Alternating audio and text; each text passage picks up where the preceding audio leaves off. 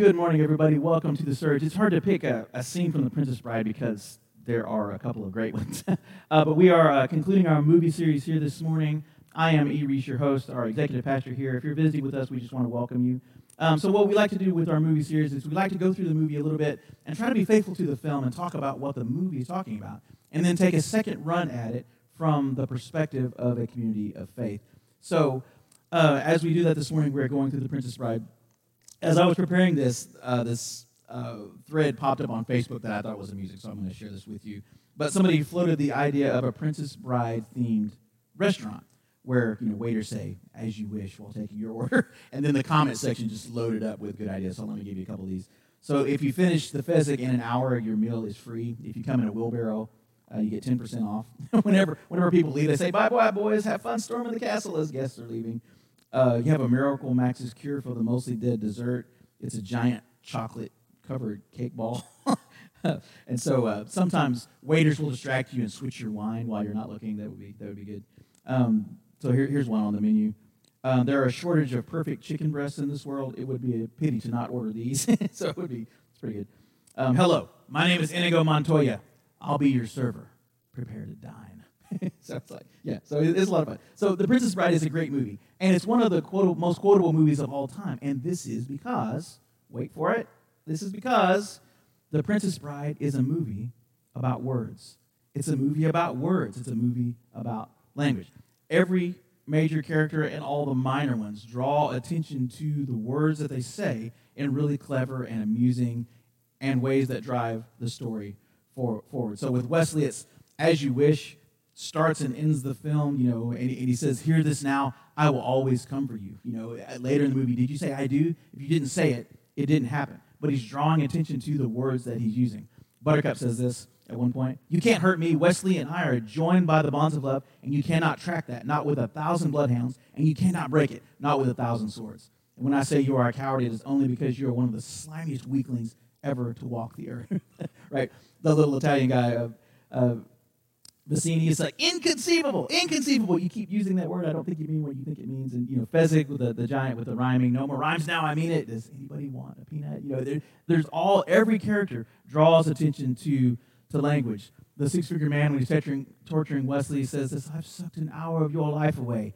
How does that make you feel?" you know, be honest, this is for posterity. But the talking about it is the important part in the present, in the presence of the film.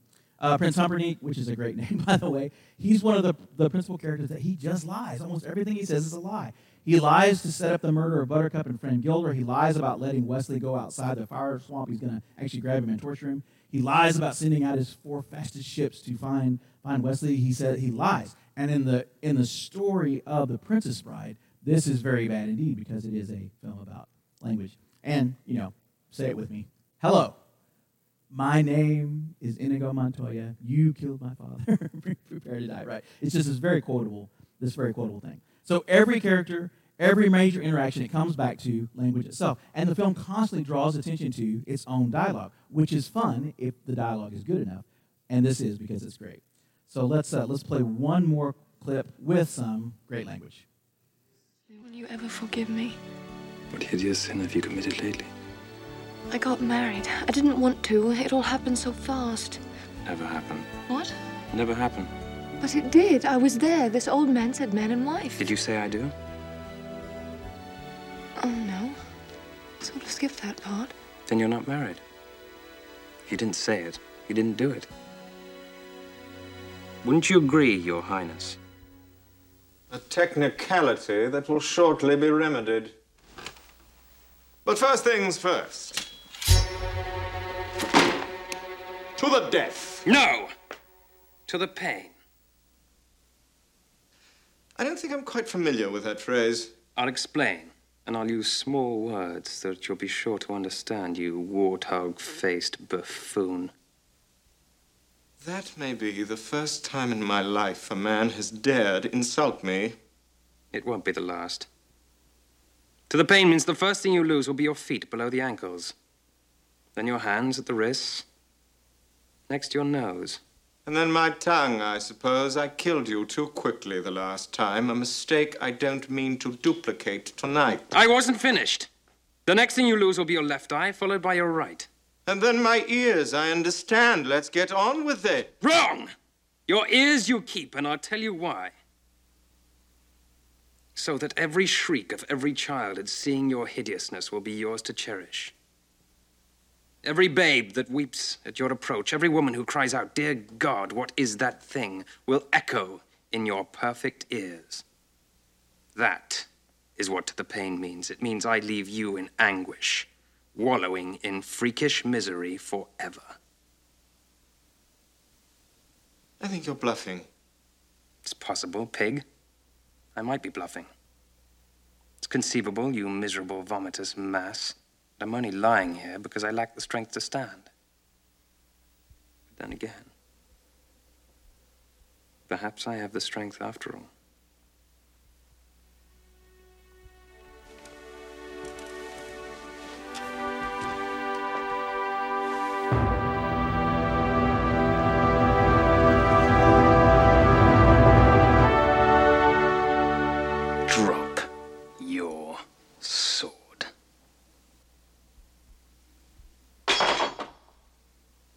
Proceed.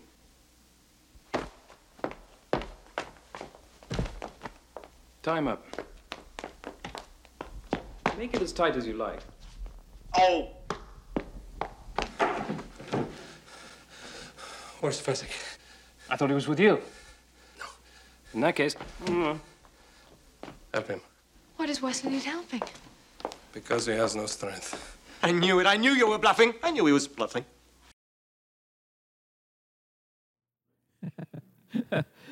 So, the, once again, The Princess Bride uh, shows us language as a source of power. For love, it's as you wish. Uh, for justice, it's hello, my name is Inigo Montoya, you killed my father, prepare to die. For ultimate victory, to the pain. No, no, to the pain.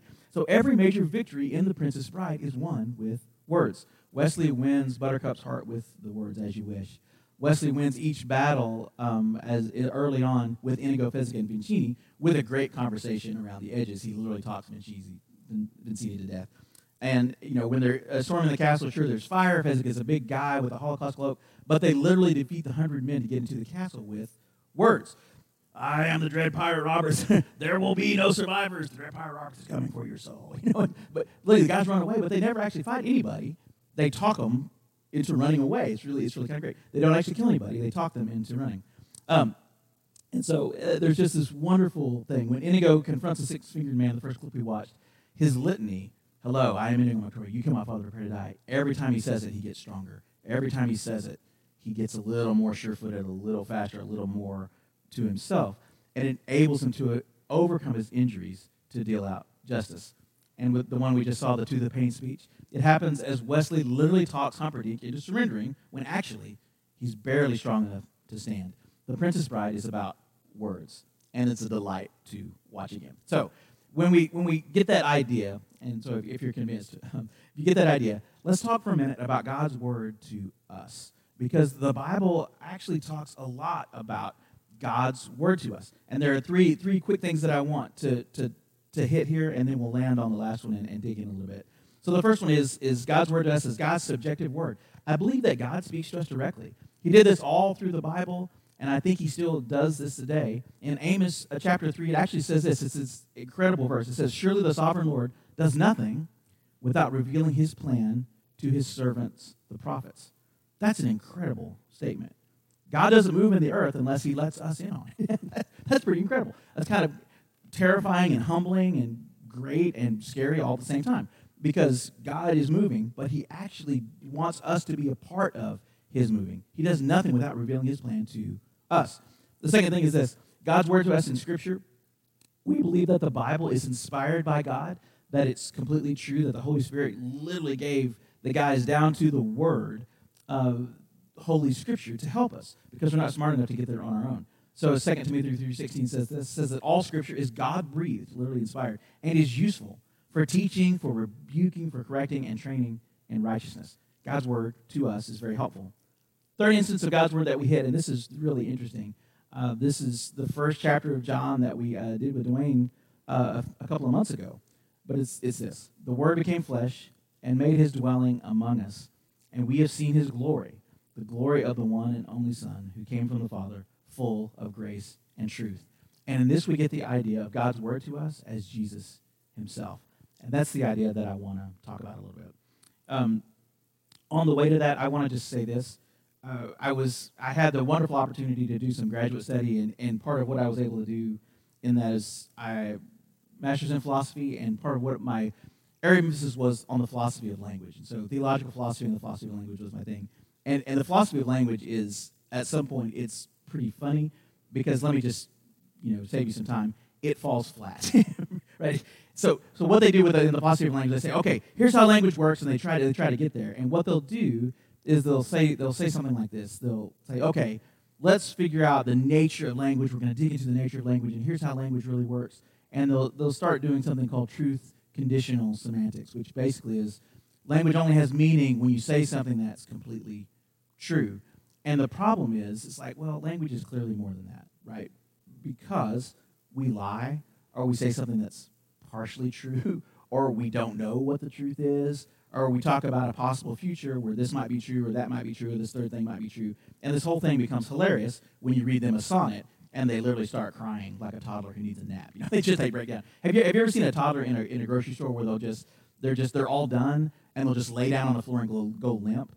Entire philosophy departments will also do this when you get into the philosophy of language. It's it's, it's kind of terrifying. Professors just the it, it, we don't normally use this as an adult, but it's still it's still an option. So at some point in the history of the philosophy of language, some people decided to cut it out. They said, okay, we don't understand language, we, we don't get it, but we can talk about how it works. We can take a step back and we can get into the nuts and bolts, and we can talk about how it works. And this kind of falls flat too, but let me give you like one minute of semiotics, which is the philosophy of language. So basically you have three ideas: concept at the top, symbol, and referent. And so basically the idea is, we're walking through the woods and we see a tree. The tree is the referent, an actual tree, like a tree. And then we say, ah, I can understand what a tree is. I can look at a maple or an oak, and I can understand both those things are a tree. And then we come up with a word, tree. So even in the absence of an actual physical tree, I can talk to Luisa about a tree. I can say, oh, there's I got a nice tree for my yard. And you go, okay, and he understands what that means. And so there's the actual tree, there's the idea of a tree, and then there's our word for a tree. And so people start talking about, okay, so this is how language works, and they they get they go all the way down into the rabbit hole. So they talk about signs and sign processes, indication, designation, likeness, analogy, metaphor, symbolism, and it goes on and on. Okay, so don't, don't worry about that too much. There's not going to be a quiz later. Uh, but the problem here, here is that we have a word, not just for tree, but we have a word for nothing, right? And not just one word for nothing. We have lots of words that are not just the absence of value or the absence of meaning. And if you're if you're having trouble staying with me, don't worry about it. We're, well, this is actually going somewhere. Um, well, we have lots of words that are problematic, like indescribable, or inexpressible, unutterable. You know, or if you're smart enough, inconceivable. And, and if you're if you're really smart, you can work that into your screenplay in The Princess Bride. Um, but at this point, you have two choices. So I have a word for which there is no referent and no real concept, because I can say it's, inco- it's literally inconceivable. I can't conceive of it. And you all understood what I mean, and you all understood what I meant by inexpressible, and this is a problem. So semiotics goes, well, and they start crying again. You know, so it's, it's a problem. But you can start crying again, or there's a second option, and, and this is why I'm doing this whole thing of, of pain. Language, by its nature, points beyond itself. Let me say that again. Language, by its very nature, points beyond itself. Now, for Christians, this is we're like, of course it points beyond itself. You know, it's like, you know, there's a divine component to language. There's a spiritual aspect to all of this, and we're trying to describe it in, you know, scientific terms, and it, it's it's very hard to do. So this goes beyond what we can easily see. But in this way, language becomes an open door to God.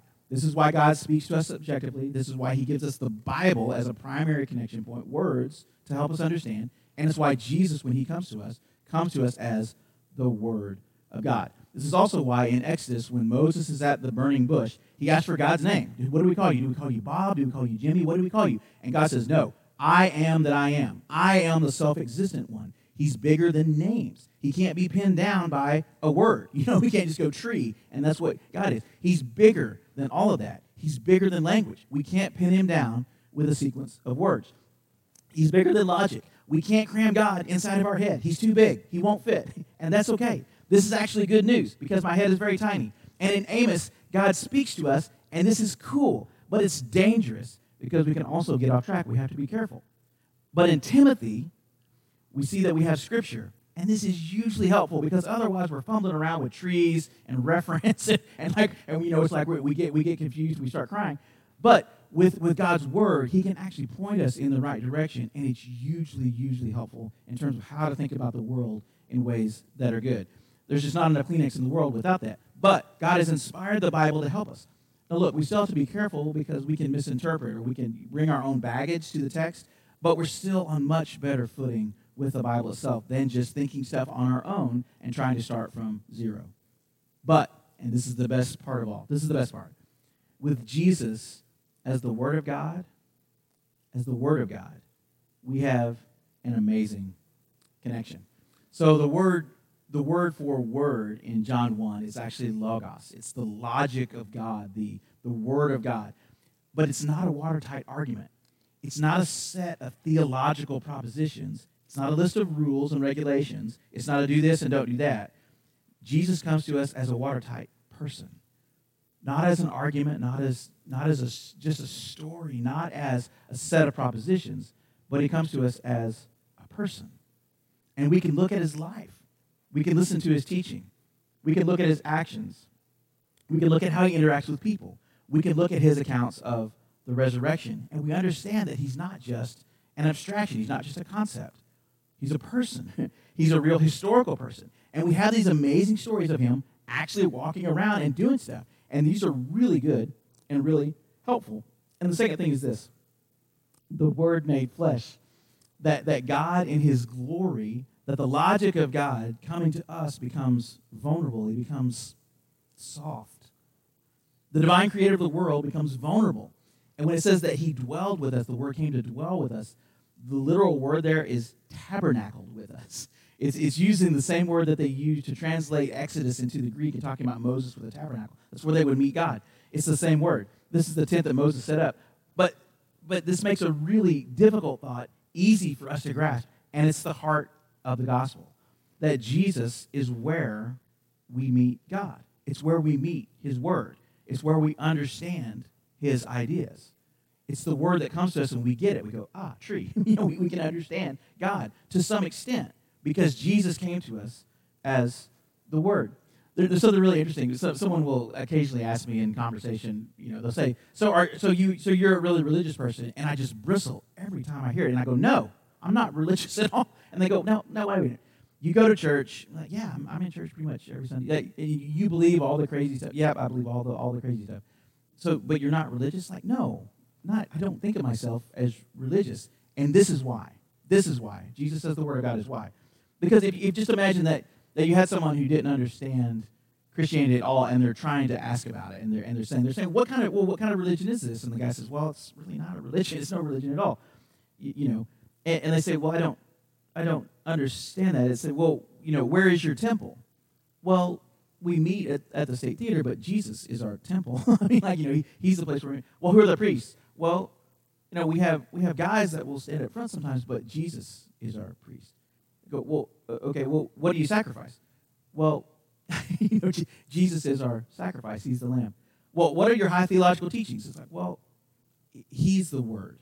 You know, it's this person is our theological teaching. And we understand stuff by looking at him and the story of his life uh, primarily. And listen, th- this is really helpful. If you're confused about a particular, a weird point of doctrine, just put Jesus in the picture. Well, what would Jesus do? What would Jesus say? What did he say about this kind of thing? What, how would he respond to this line of inquiry? It can be, it can be really helpful because he was very good at being in the moment and loving people in practical ways. So when you say, what kind of religion is this? Well, it's no kind of religion at all. Because all, all religion does, that's the man-made part of it. That's the man-made part. And yeah, we do some of that, but it's not very interesting, to be honest. In religion, we do all these things to be accepted. We go to the place at the time, and we offer our sacrifice, and we adhere to a certain code of behavior, and we do those things, and then we're accepted. But Christianity turns that on its head. It turns it the other way around. We're, we don't, we don't do things to be accepted. We're accepted because of what Jesus has done, and for no other reason. And now we do a bunch of cool stuff. You know, it's like it's the, it's the other way around. We still do stuff, but but it's where it's not why it's not why we're accepted. We're accepted, then we act, not act, and then accepted. He's the end of temples. Jesus is the end of ritual. He's the end of sacrifice. And he becomes knowable to us. He becomes known to us. And what we know is this. He became flesh. He became vulnerable. He became killable to be our sacrifice. And the story of Christmas is, it's a story about a baby, right? There's nothing threatening about a baby.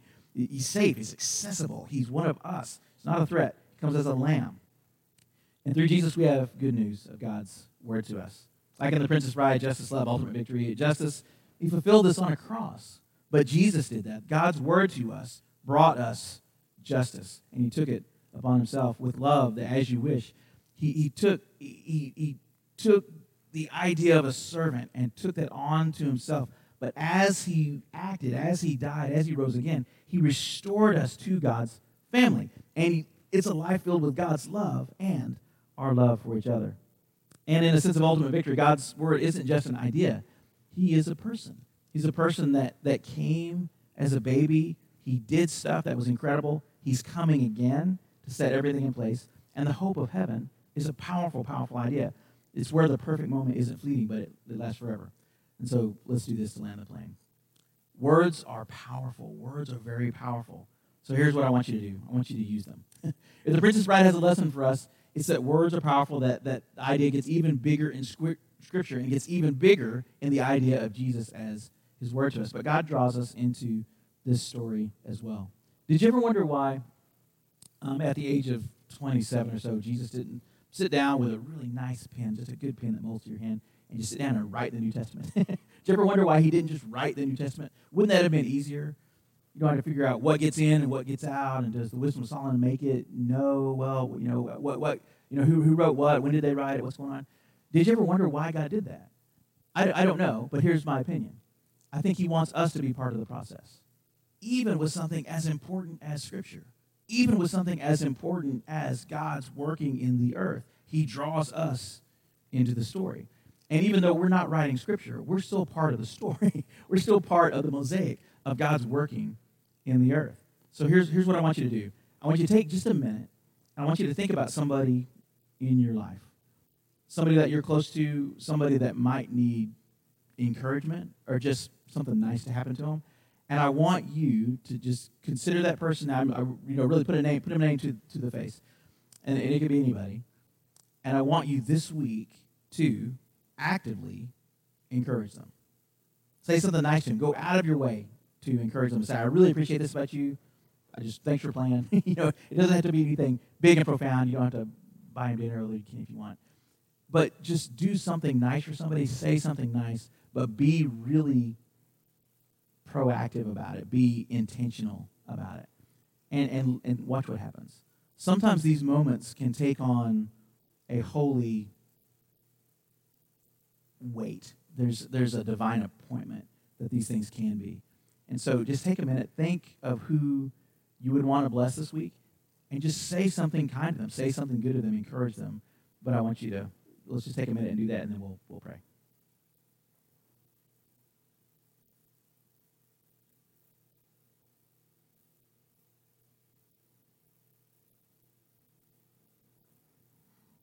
Father, we just thank you that you are God's word to us. We thank you for the wonderful example, for the wonderful love that you gave. We thank you for Scripture. We thank you that you speak to us individually. Lord, I pray that right now you would just fill us with a sense of hope and with purpose, that you would make clear what you want us to do, that you want us to use our words to bless, and that we can do that, and we can do that easily. It costs us very little. Lord, I pray that there would just be, that you would just unleash words of encouragement from us to the people in our lives this week, that you would help us see clearly what you want to do, and you would give every one of us a beautiful moment as we encourage our friends and family. In Jesus' name, amen.